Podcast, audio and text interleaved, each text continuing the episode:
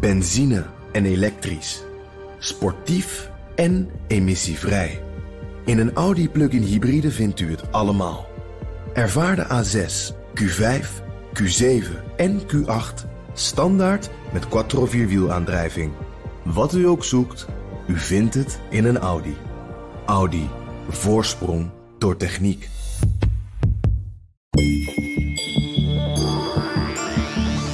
Hartelijk welkom bij de China-podcast. Die gaat vandaag over de Chinese provincie Xinjiang en de Oeigoeren die daar wonen. Ehm, volgens de Verenigde Naties worden daar namelijk meer dan 1 miljoen Oeigoeren vastgehouden in detentiekampen. Volgens China klopt dat niet. Het zou alleen maar gaan om heropvoedingskampen voor extremisten. Intussen lijkt Xinjiang steeds meer op een politiestaat en klagen de Oeigoeren dat ze zelfs tot in Nederland worden geïntimideerd door de Chinese regering. Daarom vandaag in de China-podcast de vraag: hoe ziet de toekomst van de Oeigoeren eruit? Mijn gasten zijn Suzanne Kamerling, verbonden aan de Rijksuniversiteit Groningen en aan instituut Klingendaal. Ze doet onderzoek naar het veiligheidsbeleid van China. Welkom. Dank u. En Tijl Sunier, hoogleraar aan de Vrije Universiteit in Amsterdam, gespecialiseerd in onder andere Turken en Turkse minderheden. Ook hartelijk welkom. Mark Beekhuis, die hier normaal zit, is nog op vakantie. Dus uh, ikzelf, Herbert Blankenstein, mag nog een keertje de honneurs waarnemen. En ook nu weer wordt deze podcast mede mogelijk gemaakt door het Leiden Asia Center. Um, laten we eens even um, beginnen over die kampen. Uh, wat weten we over die kampen? Um, Suzanne Kamerling, uh, die zijn onlangs ontdekt. Maar er was wat geharrewar over wat er nou precies voor uh, gelegenheden waren. Hè? Ja, nou, dus die, dat is er nog steeds. Um, maar het lijkt erop dat uh, begin 2016, toen een nieuwe partijsecretaris in Xinjiang, meneer Chen, aantrad, dat hij begonnen is met het opzetten van een grootschalige infrastructuur in de provincie Xinjiang.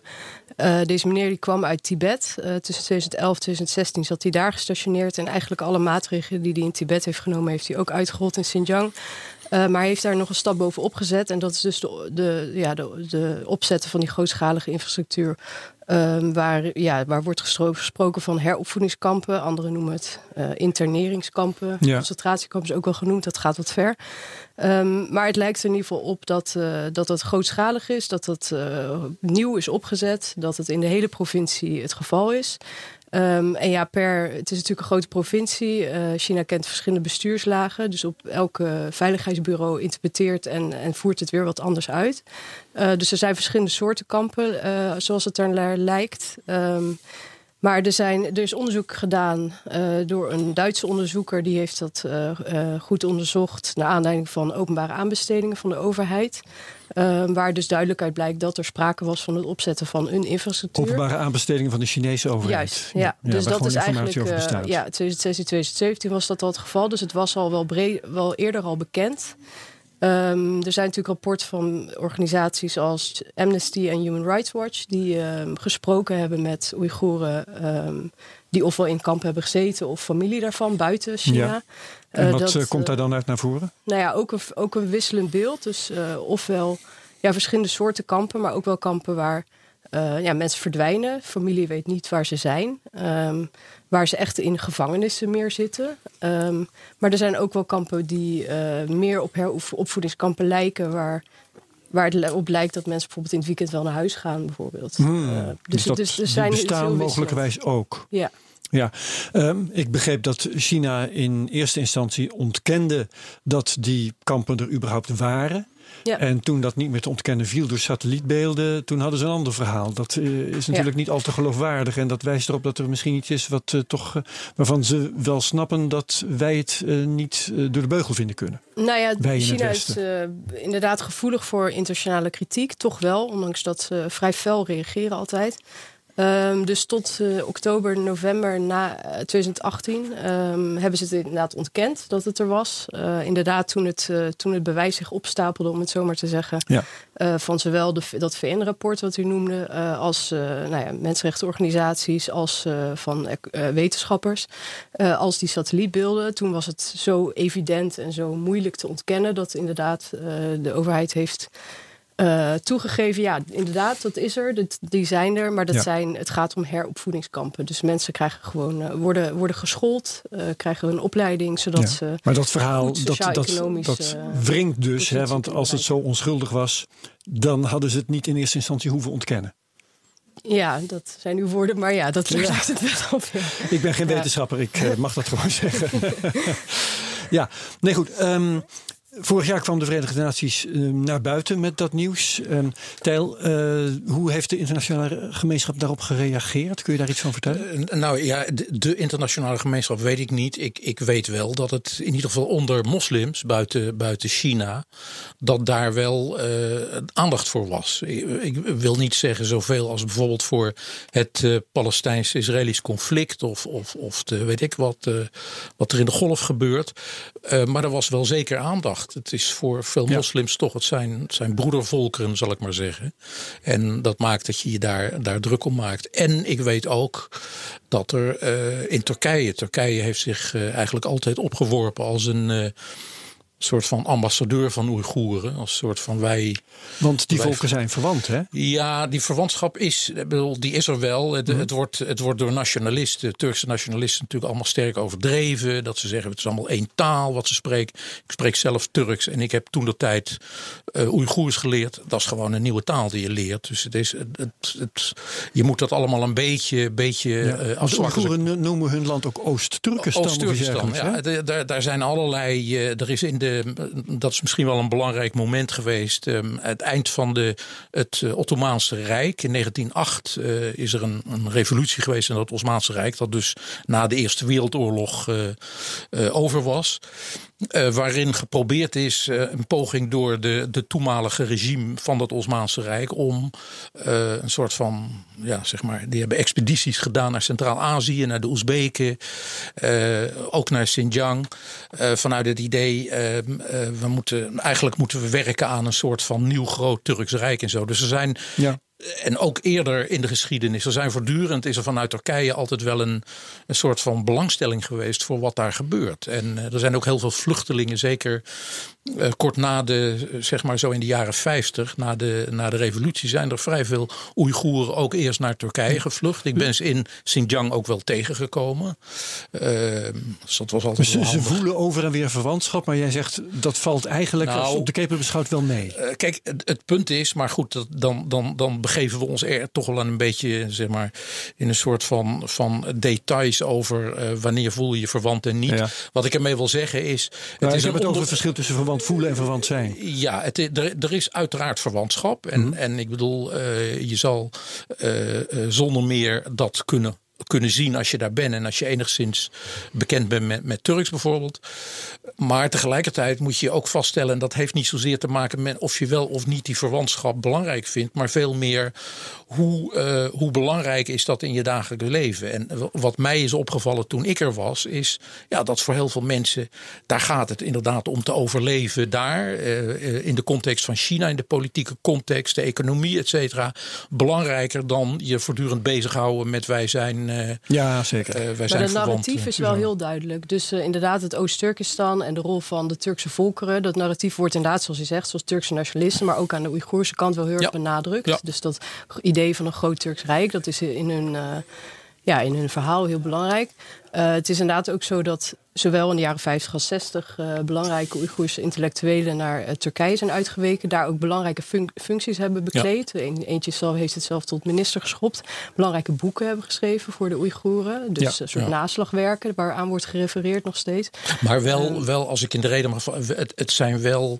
je hebt een familie Alptekin bijvoorbeeld. Precies, een, dat, zijn wel, dat zijn mensen die ook sterk verwant waren aan de, aan de nationalistische partij in Turkije. Dus ik bedoel, het zijn niet allemaal allemaal hele frisse politieke ideeën, zal ik maar zeggen. maar het probleem is dat ze dus appelleren dat je, dat je er als het, het, het zeker als de situatie uh, penibel is uh, in, in Xinjiang, dan dan, dan appelleert dat zo van er is een andere, er is een andere toekomst. Ja. Uh, maar nog even over die reacties. Over, ja, relevant over de recente uh, ja. vluchtelingenstroom die eigenlijk sinds 2009 meer op gang is gekomen. Dus sinds de opstand in Urumqi in Xinjiang, waar 200 doden bij zijn gevallen. Daarna zie je een soort golf van, van vluchtelingen uit Xinjiang mm. naar nou ja, het westen, uh, maar ook zeker in eerste instantie Turkije. Centraal-Azië ook, moet ik noemen. Um, daarbij is het wel zo dat Turkije inderdaad een faciliterende rol heeft gespeeld. Ja. Uh, en er zijn ook wel um, anekdotes waar um, consulaat, um, staf van, de, van consulaten, zeg maar van Turkse consulaten in het buitenland, bijvoorbeeld in Zuidoost-Azië, paspoorten hebben verstrekt aan Oeigoeren. dus, dus er is wel, Turkije speelt wel een, een belangrijke rol. Ja. Maar ik wilde nog eventjes terug naar de internationale reacties. Want uh, Tijl zegt, de, uh, er was steun vanuit de moslim, moslimlanden, maar ik begreep dat er ook een aantal landen uh, het hebben opgenomen voor uh, het Chinese standpunt. En dat daar ook moslimlanden ja, als, bij waren. Ik, ik, denk belangrijk is inderdaad een onderscheid te maken tussen reacties van moslims bijvoorbeeld of Turken mm -hmm. en reacties van overheden. Want oh, dan krijg je natuurlijk een ja. heel andere. Uh, ik bedoel, dan heb je te maken met internationale diplomatie. Je ja. wil, ik bedoel, denk even aan wat er op dit moment gebeurt met, met de olie, met Saudi-Arabië. Aan de ene kant is dat een verschrikkelijk land, fundamentalist. Aan de andere kant komt daar olie vandaan. Dus je moet dat, dat soort dat soort, laat ik zeggen, schijnbare tegenstrijdigheden zie je daar natuurlijk ook. Van je moet China niet voor de, uh, voor de voeten lopen, zal ja, ik maar want zeggen. het is een klant. Bijvoorbeeld, ja, ja, zeker. Dus in de, er is recent in de VN uh, is er een initiatief geweest van, uh, van nou ja, met name Europese westerse landen. Um, om uh, 22 landen hebben dat ondertekend een brief te sturen om dus de, de praktijken in Xinjiang van China te veroordelen. Nederland heeft dat ook ondertekend. En daar is een soort tegenreactie op gekomen, een tegenbrief. Uh, van 37 landen die dus uh, aangeven... nou nee, wat China doet in, uh, in Xinjiang is prima te legitimeren. Ja. Interne aangelegenheid of zo. Ja, en daaronder zijn dus inderdaad opvallend veel moslimlanden. Ja. Waaronder Saudi-Arabië. Ja. Dus inderdaad wat u zegt is heel juist. De overheden, hoe die daarin staan, hoe ze daarin handelen... hoe ze daarin onder druk worden gezet door China... hoe ze daarin economische relaties soms de voorkeur geven of vaak uh, de voorkeur geven. Dat is een heel ander verhaal inderdaad ja. dan hoe het onder dan nog even, dan nog even terug naar de wordt beleefd. Ja, nog even terug naar de kampen, want er is een eh, BBC-reportage geweest. BBC werd toegelaten tot zo'n kamp. Um, en uh, daar kregen ze te horen en te zien dat, uh, ja, dat men het eigenlijk wel prima vond. Dat men daar zat op basis van vrijwilligheid. En, ja, uh, dus China is op, nadat ze hebben toegegeven leren. hebben dat het bestaat. Ze hebben ze een soort proactief beleid um, uitgerold. Waarin ze dus actief um, nou ja, overheden. De EU is bijvoorbeeld ook uitgenodigd. andere overheden ook. Dus die ambassades en, en dergelijke. Journalisten uitnodigen om dus um, inderdaad uh, te komen kijken uh, in Xinjiang hoe het eraan toe gaat. En dus ook soms een soort. Uh, en die kampen te bekijken. Maar dat, dan moet u zich realiseren dat het gaat om een soort model uh, kampen. Dus, ja. dus wat dan ja. een soort, dus de, de soort faciliteit die dus ook wel. wel. bestaat, waarin dus inderdaad mensen worden opgeleid uh, ja. of misschien voor de vorm is opgezet. Dus, dus niet, niet volstrekt in scène gezet, maar een bijzonder soort kamp. Ja. En, en misschien ook wel belangrijk om te noemen dat um, uh,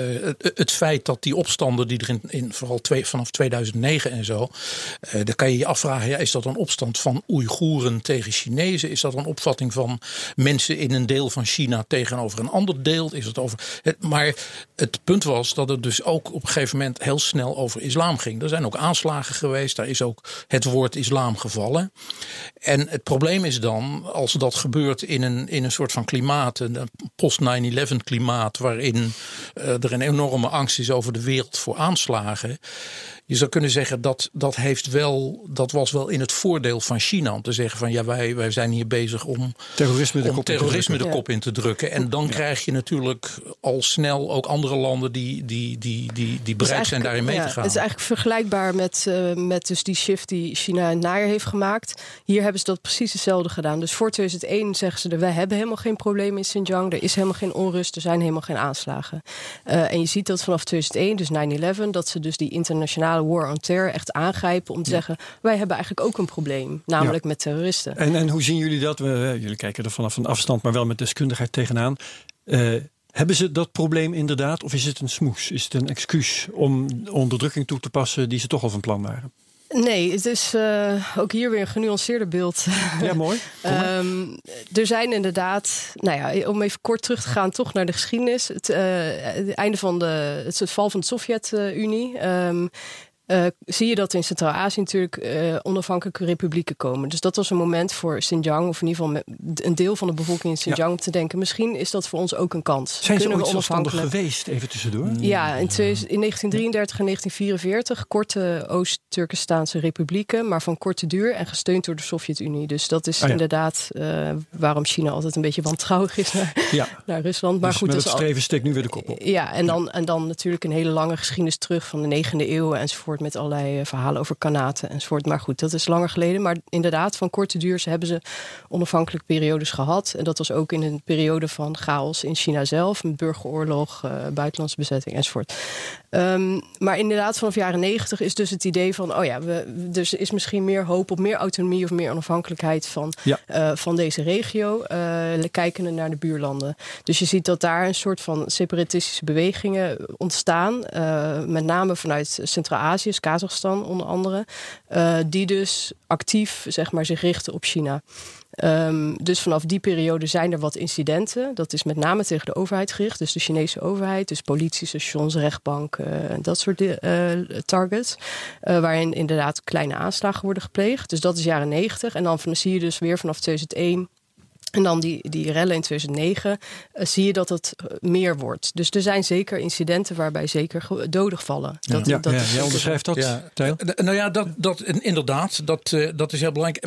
Maar wat misschien toch ook wel belangrijk is om even te noemen... en dat is, uh, ik schijn dat ooit eens een keer ook ergens in een interview gezegd te hebben... maar dat wil ik hier herhalen, dat um, daar was dus genocide of weet ik. Ik denk dat we wat dat betreft ook wel weer genuanceerd moeten kijken naar het belang wat China heeft in die provincie. Mhm. Dat is niet, ik bedoel, eh, China heeft eigenlijk nooit een heel expliciet beleid gehad van een soort van assimilatie, laat staan genocide of etnocide.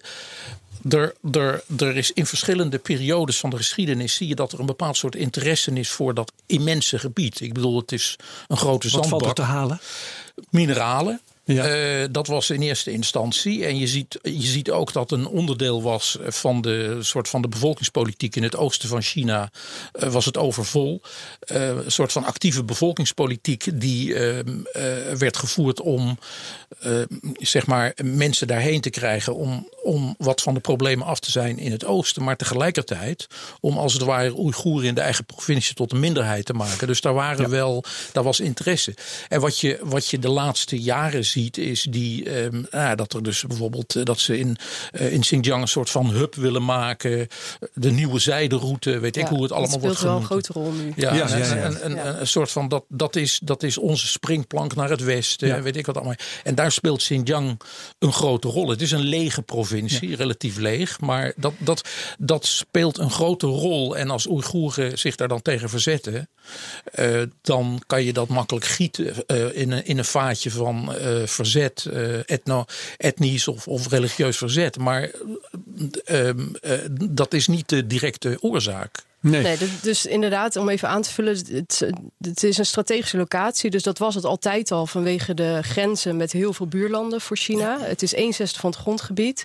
Er zijn dingen te vinden als mineralen. Het is onmetelijk is 50 keer in Nederland, heb ik uh, even ja, uitgerekend. Er zijn mineralen, inderdaad, grondstof, olie, gas. Het is ook altijd uh, gebruikt als testlocatie voor nucleaire installaties. Niet onbelangrijk. Uh, dus voor, voor, voor het leger is het belangrijk oefengebied, zeg maar. Um, maar van de andere kant toch ook wel begrijpelijk dat de Oeigoeren het niet zo leuk vinden om bijvoorbeeld testlocatie voor kernwapens te zijn. Of dat hun uh, land wordt leeggehaald uh, van. Ja, want van het geld gaat naar Beijing. Wat ja. er uh, ja. ja, dat is, dus, dat is een wingewest. Ja. Het is een wingewest. En... Zijn er sterke overeenkomsten tussen uh, Xinjiang en Tibet? Want ze grenzen aan elkaar. Het is een soort gelijk verhaal. Tibet wordt ook ja. gesinificeerd. Gesinificeerd niet, niet, niet, ik, denk, ik denk enigszins anders, maar daar weet mijn collega ongetwijfeld meer over. Maar het, het, bedoel, ik, ik denk dat die strategische ligging van Xinjiang helemaal in het noordwesten van China uh, uh, meer mogelijkheden biedt. Eh, ja. Tibet ligt natuurlijk eigenlijk zo tegen de Himalaya aan. En de, de, de grens naar het zuiden is een stuk ingewikkelder. Dat zie je ook in het, in het westelijke deel van Xinjiang, waar de, de, grens over naar Afghanistan en naar Pakistan. Dan moet je hoge bergen over. Dus het is juist die relatieve openheid van dat, van dat Centraal-Azië. Dat, dat, dat maakt het logistiek een interessantere provincie. Ja, ja. ja nou het is uh, allebei strategisch heel belangrijk gelegen, maar Tibet om andere redenen. Dus natuurlijk meer Himalaya, India, uh, grensgebieden daar. Ja. Uh, er speelt een hele andere dynamiek met de Dalai Lama enzovoort. Maar um, voor het belang wat China ziet voor wat China ziet tot het hun grondgebied en wat één China-beleid inhoudt, zijn deze twee provincies zeer relevant. wat ze ook overeen hebben is dat ze een grote etnische minderheid hebben die, die de meerderheid altijd had in de provincie. Dus een, een homogene etnische minderheid die dominant is in een gebied. Dat is in andere gebieden van China niet zo. Daar is het veel diverser. Um, dus die overeenkomsten zijn er. In termen van het beleid wat, wat ze uitrollen, is, uh, ja, wat dan wordt geframed als contra-terrorisme-beleid. Um, is dat, want in 2008 waren natuurlijk in Laza ook opstanden. Ja. Uh, ja. Dus dat koppel, ja, dat zie je precies achter elkaar gebeuren 2008, 2009. Uh, en sindsdien is dus heel erg gericht op, nou, dit is niet rustig genoeg. Stabiliteit is het belangrijkste voor de Communistische Partij. Uh, hier moeten we veel meer aan doen. En dat is in beide gebieden ook wel degelijk, ja, ja, toch wel in zekere zin vergelijkbaar uitgerold in de zin van politiestaat, surveillance enzovoort. Maar ja. Xinjiang is een ander geval omdat de zijderoute, dus die, die Belt and Road Initiative, dat recentere initiatief, die loopt volledig, de landcomponent daarvan loopt volledig door Xinjiang. Uh, dus de China-Pakistan Economic Corridor onder andere, maar ook de, degene naar uh, de landcorridors naar Centraal-Azië en Rusland. Ja. En die Belt and Road Initiative, die is heel erg gekoppeld aan de reputatie van Xi Jinping. Uh, dit is deel van zijn belangrijkste buitenlandse beleid, eventjes, uh, beleid vehikel ja. van deze uh, president. Nou, het is eigenlijk de secretaris-generaal van de partij. Precies. Uh, en dus ook het lot, zeg maar, de reputatie van de partij hangt ook heel erg aan, uh, vast aan het, aan het slagen van dat Belt and Road Initiative. En ja. daarin speelt Xinjiang dus een cruciale mm-hmm. rol. Ja. Uh, dus hoe, de stabiliteit in Xinjiang is ook in dat kader echt zeer belangrijk. Dus daar zal, heel veel aan, zal ze heel veel aan gelegen zijn. Ja. En dat van die zijderoute is, is voor mij best wel een eye-opener. Want als je op de kaart kijkt, dan zie je vooral leegte. Hè. Ik ben eens gaan inzoomen in Google Maps en dan vind ik in een gebied zo groot als Nederland, vind ik geloof ik drie wegen. Hm. dus het is ontzettend ontzettend leeg naar onze begrippen. Ze hebben 19 miljoen inwoners, of zo, dus ongeveer evenveel als wij, op een gebied dat 50 keer zo groot is. Uh, je zou geneigd zeggen, daar is niks, hoe kan dat belangrijk zijn? Maar dat is dus fout. Nou ja, om al de redenen die we dus allebei ja, ja, ja. hebben, is dat dus inderdaad wat anders. vaststellen, jong. Uh, ja. Nou ja, maar ook, ook, ook, het idee inderdaad dat, dat als je het hebt over die omvang, dat de, de, de afstand, ik weet niet uit mijn hoofd hoeveel het is, 6000 kilometer geloof ik, uh, Beijing, Urumqi of zo. Ik bedoel, je, je reist heel Europa door voordat je daar bent. Ik bedoel, toen ik daar de eerste keren kwam, dan zat je dagen in de trein, daarna zat je dagen in de bus. Ja. Uh, het is echt heel ver. de stad aan de grens, is dichter bij Bagdad dan bij Beijing. Precies. Dat Wow. Ja. En dat, dat realiseren veel mensen niet. Dus als je het hebt over een vooruitgeschoven post, dan is dat geografisch inderdaad, dat zit heel diep in, in Centraal-Azië. en dat realiseren en, veel mensen zich niet. En nog even over wat u eerder noemde over etnische minderhedenbeleid. Dat is inderdaad ook, namelijk, dat is wel belangrijk om te noemen, ook heel erg veranderd onder de huidige president. Uh, dus we, nou ja, los van de Mao-periodes, die natuurlijk heel anders van aard zijn, maar sinds Deng Xiaoping tot Hu Jintao, eigenlijk de vorige uh, Chinese president, is dat altijd heel erg gericht geweest op diversiteit. Dus er was ja. een beleid van etnische minderheden. We hebben diversiteit. Er zijn er 56. Dat is door de Chinese overheid vastgesteld. Het zijn er meer, maar goed. Um, dus, dus er is diversiteit en we hebben een beleid van positieve discriminatie. Dus uh, ze worden uitgesloten van bepaalde beleidsmaatregelen, zoals het één-kindbeleid. Uh, er worden ah, bepaalde plaatsen in universiteiten worden toegekend. Een kindbeleid is zelf ook alweer uh, afgeschaft. Hè? Sorry? Het kindbeleid is, is zelf ook afgeschaft. afgeschaft. Ja, ja, dat heeft niet echt tot grote resultaten geleid, maar dat is een ander verhaal. Niemand wil meer. wel, tot, maar, wel tot resultaten, maar niet zulke hele grote. Nee. uh, maar goed, dus dat, dat is altijd tot Hu Jintao is dat heel erg op diversiteit gericht geweest. Ja. Dus we zijn een, een heterogeen land. Onder Xi Jinping zie je dat dus heel erg sterk wijzigen. Dus um, zijn idee van, en dat is een van zijn buitenlands beleidsvehikels, of eigenlijk meer gericht op het binnenland, de China Dream. Um, dat is heel erg gericht op een homogeen idee van wat het betekent om Chinees te zijn.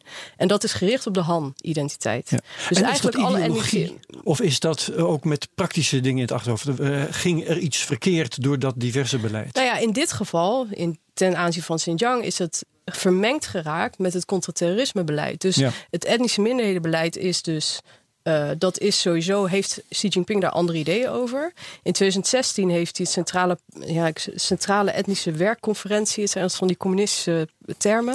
Ehm, zelf voorgezeten. Dat is een van die uh, gremia waarin dan algemeen beleid wordt uitgezet.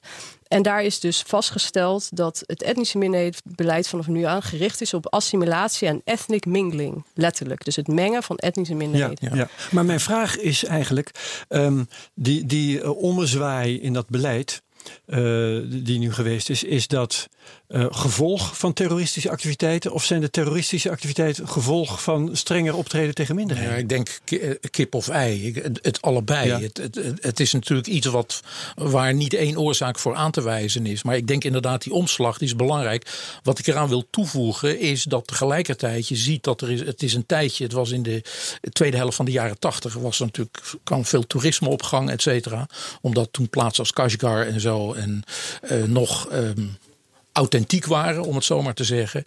Um, dat is toen wat minder geworden. Maar uh, op dit moment zijn ze dat ook heel erg aan het stimuleren. Hè? Dus uh, dat, is dat hele nieuwe paleis wat ze daar aan het maken zijn. En er zijn nog meer van dat soort projecten waar ze in feite dus uh, een soort van cultuur in de etalage zetten. En zeggen, dat zijn hoofdzakelijk nu Chinese toeristen, voor zover ik heb begrepen, ja. die daar naartoe gaan. Ook wel buitenlanders, maar, maar dat is toch minder. Ik, ik, ik heb zelf gewerkt voor een reisorganisatie in de jaren tachtig. En ik heb, ik heb dat onlangs nog eens nagevraagd. Ze zeggen van nou ja, er is gewoon minder. Er is hier in Europa, in ieder geval wat wij merken, minder interesse voor dat deel van China. Mensen willen ja. het oosten, eh, omdat ze toch het idee hebben van ja, daar, daar broeit iets en daar is het niet, uh, niet veilig of weet ik wat allemaal meer. Uh, dus, maar dat is het.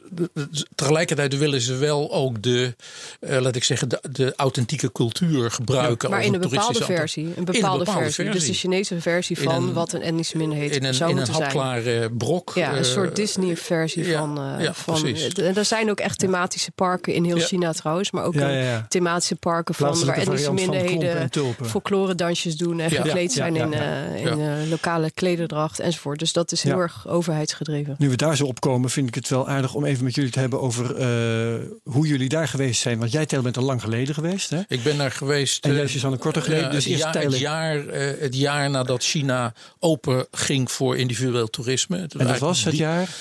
Het ging open in 84 en ik ben er in 85 geweest. En wat zag je toen? Kun je een nou ja, impressie geven? Uh, um, uh, het, ik was wel al in, in, in andere delen van Centraal-Azië, wat toen nog Sovjet-Unie was geweest. Mm -hmm.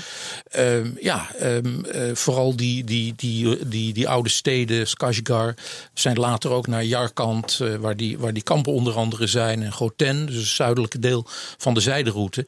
Ja, dat, is, dat zijn, dat zijn oases die die, uh, die aan de rand van de woestijn liggen. Uh, irrigatie. Um, ik zou het niet gebruiken, maar wat tegenwoordig in, in toeristische boekjes de eeuwenoude authentieke cultuur wordt genoemd. Ik voel dat altijd een beetje, beetje moeilijk. Maar in ieder geval, dat, dat, was er wel. Het vervoer er naartoe uh, was moeilijk, duurde lang inderdaad. Er waren uiteraard kon je met een vliegtuig. Maar wat mij toen al opviel, en ik denk dat dat toch wel interessant is om dat even te noemen. En ik weet niet hoe dat, hoe dat op dit moment is. Maar je zag toen zeker bijvoorbeeld in een stad als Urumqi, de hoofdstad van Xinjiang uh, dat er onder Oeigoeren, bedoel, daar wordt niet uh, zeg maar uh, unaniem over gedacht wat je, wat, je, wat je relatie tot China is. Wat je daar zag was bijvoorbeeld onder jongeren in mode. Dat er een deel van de, van, de, van de jongeren, vooral meisjes, die dan zeg maar hun huid met een soort van crème wit maakten.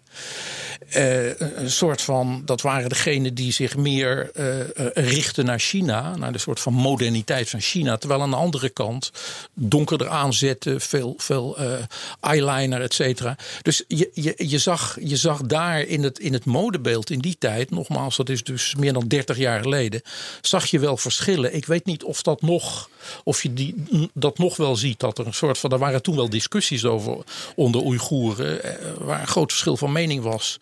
Uh, van ja, wat moeten wij? Moeten wij gewoon, nou, zeg maar, ons voegen ja. naar de Chinese overheid of moeten we uh, daar tegen ja, in? Dan even over 2016, want 2016 ben jij nog geweest, hè? Ja, maar even kort hierover. Ja? Dat is wel van belang om te noemen. Dus inderdaad nooit een eenduidig geweest, idee geweest onder de Oeigoerse bevolking. Ja over wat het politieke uh, pad zou moeten zijn. Dus er wordt, ik, wat ik heel vaak zie is dat uh, Xinjiang wil, of de Oeigoerse bevolking wil onafhankelijk worden. Dat is niet het geval. het is altijd heel, heel divers geweest. En dat is ook in zekere zin misschien de, ma de makken van, de, van, de, van deze groep. Um, waar, en dat is het verschil met Tibet. Tibet heeft natuurlijk de Dalai Lama. Uh, en die bepaalt het pad. Uh, voor, voor de Oeigoeren is dat heel anders. Dus ten eerste hebben ze natuurlijk geen religieus leider. Uh, ze hebben wel Rabi Kadir, die uh, ja, zich soort van opwerpt als, uh, als leider in ballingschap. Um, je hebt de World Uyghur Congress, waarin ze samenkomen en overleggen. Dat is in München, dus dat is buiten. Dat is dus met name de diaspora die dat doet. Ja. Um, maar er zijn heel, altijd hele verschillende ideeën geweest over wel of niet gewoon meer in China blijven, maar meer autonomie. Um, of onafhankelijkheid. Als we dat dan doen, hoe gaan we dat bereiken? Gaat dat via politieke middelen? Gaan we het via het Chinese systeem? Gaan we met geweld bereik, bereiken? En dat laatste, met geweld dus uh, bepaalde politieke doelen bereiken, is altijd een hele kleine groep geweest. En dat is wel belangrijk om te benadrukken. Ja. Um, want er zijn inderdaad, u noemt 20 miljoen mensen. Nou, er wonen ongeveer 10 miljoen Oeigoeren in deze regio. Het is een enorme regio. Er zijn enorme verschillen tussen Noord en Zuid, tussen alle verschillende gebieden. Um, dus ja, daar is gewoon niet een eenduidig uh, verhaal over te vertellen. Nee. Ja. En ik denk dat dat, dat dat echt belangrijk is om dat te zeggen. Omdat daarmee je, uh, laat ik zeggen, allerlei, allerlei mythes onderuit haalt. Die zeggen van, nou ja, er is een, uh, daar, daar is een soort van brede steun.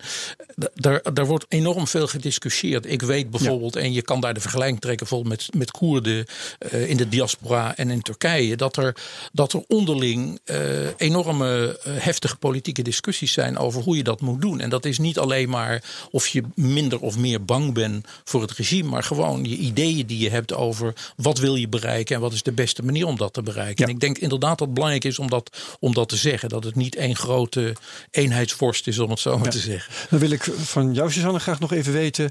Um, toen je daar was, hoe, uh, hoe was jouw contact met de Oeigoeren zelf, de mensen op straat, bij wijze van spreken? Um, ja, beperkt. En dat heb ik ook bewust zo gedaan, omdat de situatie heel gespannen is en het voor mensen een gevaar zou kunnen zijn om met buitenlanders te praten uh, als ze eventueel informatie geven. Uh, dus ik heb dat bewust niet opgezocht, niet in Xinjiang zelf. dus het is gewoon zoals je als toerist komt, praat je met mensen hier en daar. Um, als ik al enigszins informatie, of in ieder geval st vragen stelde, dan was het van nee, veel, veel, veel politie, veel politie. Dus ze, ja, hou, ze hielden ja, het af, terecht. En nou zijn er in Nederland Oeigoeren, dat zijn er 1500, ik lees ergens anders 2000, in elk geval uh, die orde van grootte.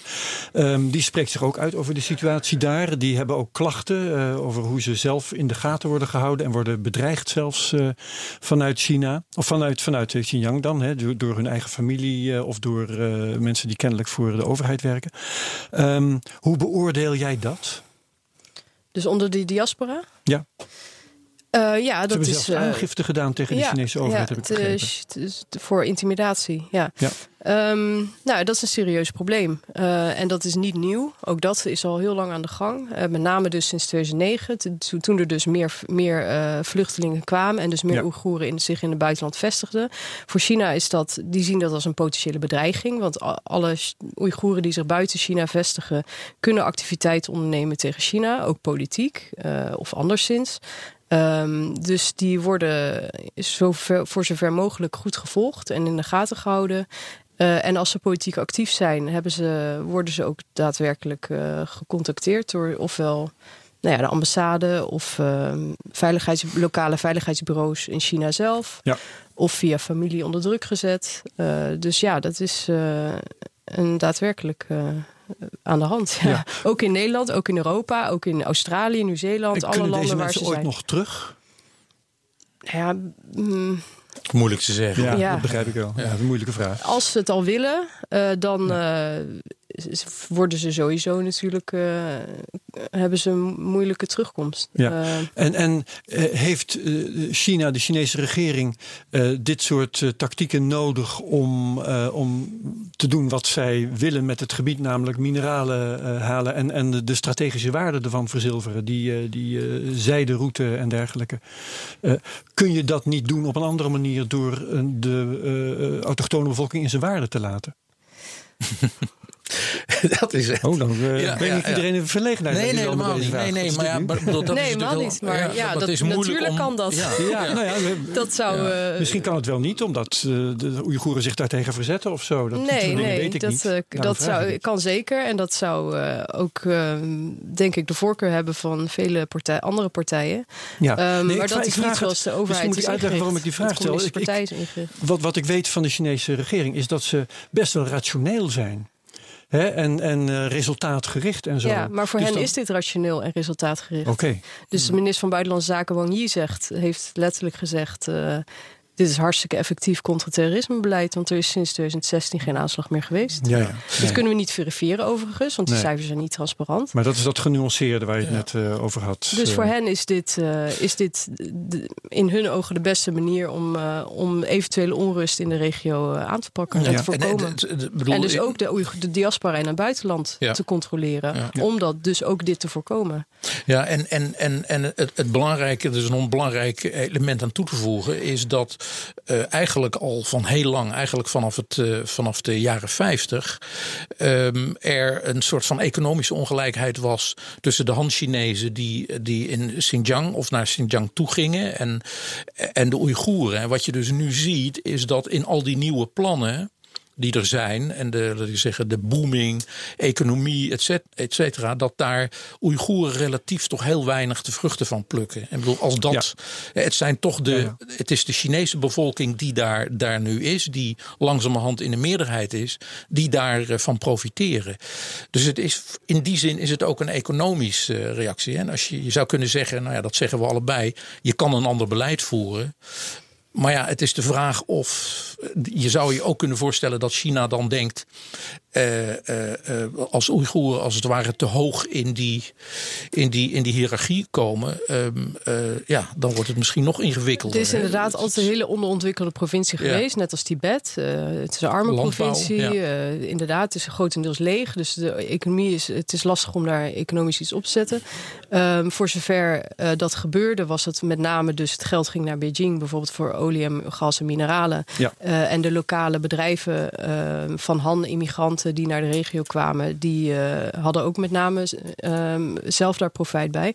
Dus uh, het is sinds eind jaren negentig China echt wel bewust bezig geweest om die regio, uh, of het westen van het land, eigenlijk de Great Development of the West werd dat dan genoemd, strategie, campagne uh, op te voeren om dus beide gebieden te ontwikkelen, sociaal-economisch. En het idee was altijd, als ze sociaal-economisch ontwikkelen, dan gaan ze vanzelf wel mee in de vaart der volkeren en dan wordt die etniciteit en die cultuur en die religie wordt minder belangrijk. Dan assimileren ze wel. Dan assimileren ze wel. En dat is dus niet waar gebleken. Dus, nee, dan is ook niet met een miljoen tegelijk in op En dat is in die zin een deceptie voor de Chinese overheid. Ehm, ze proberen nog steeds natuurlijk ook weer met de zijderoute, hoewel dat natuurlijk door Beijing gedreven is, uh, maar uh, het gebied te ontwikkelen. Dat is ook wel degelijk gebeurd, ook in uh, Tibet. Um, dus de, de economische positie is wel beter geworden, maar inderdaad wat u zegt, de Oeigoerse bevolking is daar in, in, in, verhouding minder, heeft daar minder baat bij gehad. Dus er was heel veel, nog steeds inderdaad heel veel problemen met werkloosheid onder de, onder de jeugd, uh, in, ja. uh, onder Oeigoerse jeugd. Dus dat zijn ook allemaal dingen die meespelen in, dat ja, in die onvrede en die frustraties die dus al die jaren hebben gespeeld. Ja, nou, um, we moeten afsluiten. Um, uit jullie genuanceerde verhaal begrijp ik dat uh, de uh, Oeigoeren die in kampen zitten en Oeigoeren, Oeigoeren die naar Nederland en elders zijn gevlucht, dat die in een vervelende situatie zitten en daar echt wel wat te klagen hebben enzovoort. Um, maar de Oeigoerse bevolking, dat bestaat niet zo erg. Hè?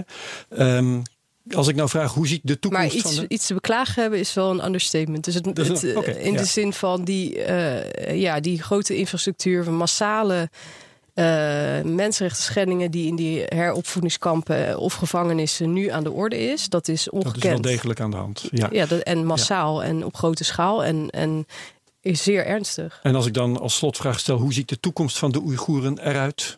Wat zeg je dan? Nou ja, dan hebben we het dus, dat was mijn volgende punt. Dan hebben we het nog niet eens gehad over de surveillance staat die nu wordt opgericht. De, soft, de technologische ontwikkelingen die daarin in een rol spelen. Sorry, uh, gezichtsherkenning. De ambities van de Chinese overheid om de artificial intelligence leider in de wereld te worden. De proeftuin die Xinjiang is in dit, dit kader. Dus uh, gezichtsherkenning, software, GPS-tracking.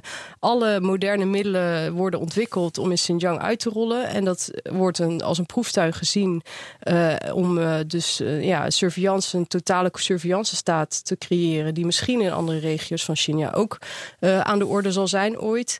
Uh, maar in ieder geval waar heel veel autocratische regimes in de wereld zeer veel interesse in hebben. En dat is ook een zorgelijke ontwikkeling. Dus het gaat niet alleen over Xinjiang. Het gaat echt over wat autocratische landen in de hele wereld kunnen doen. Met moderne technologie. Met, moderne technologie, ja. met afnemende vrijheden. Ja, dus het is echt die, relevant wat hier gebeurt. Ook voor de rest van de wereld. gaat verkopen wereldwijd. Dat hebben ze al gedaan. Ja. Dat hebben ze zelfs al gedaan. Ja. Ja. Oké, okay, dat is niet zo vrolijk. Um, Tijl, daar nog iets aan toe te voegen? Ja. Nee, ik, ik, sluit me daarbij aan. Ik denk, ik denk het is ongewis. Um, uh, en, en, en, en ik denk dat het, uh, dat het belangrijk is om in ieder geval uh, de vinger aan de pols te houden. Niet, niet laat ik zeggen, sloppy zijn en denken van nou ja, dat komt wel goed. er is echt iets, iets ernstigs aan de hand. En, en daar, ja, dat, moet, dat moet in de gaten worden gehouden, absoluut. Waarvan acte. Tot zover deze China-podcast. Gasten van vandaag bedankt Suzanne Kamerling. Hartelijk dank. Thijs Sunier, hartelijk bedankt. Deze podcast wordt mede mogelijk gemaakt door het Leiden Asia Center. En deze aflevering en ook alle andere zijn terug te luisteren via bnr.nl slash China-podcast. Via de BNR-app, iTunes en Spotify. Als je wilt reageren, dan kan dat via podcast.bnr. Sorry, podcasts meervoud. bnr.nl. Uh, of uh, via Twitter kun je naar mij nog wat sturen, @hmblank. Wat de China-podcast betreft, tot over twee weken. En dan is Mark Bees Beekhuis toe. Tot kijk.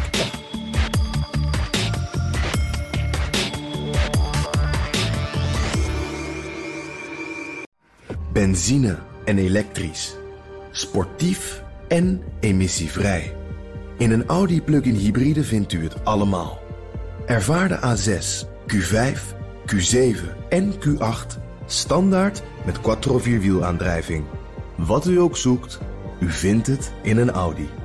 Audi. Voorsprong door techniek.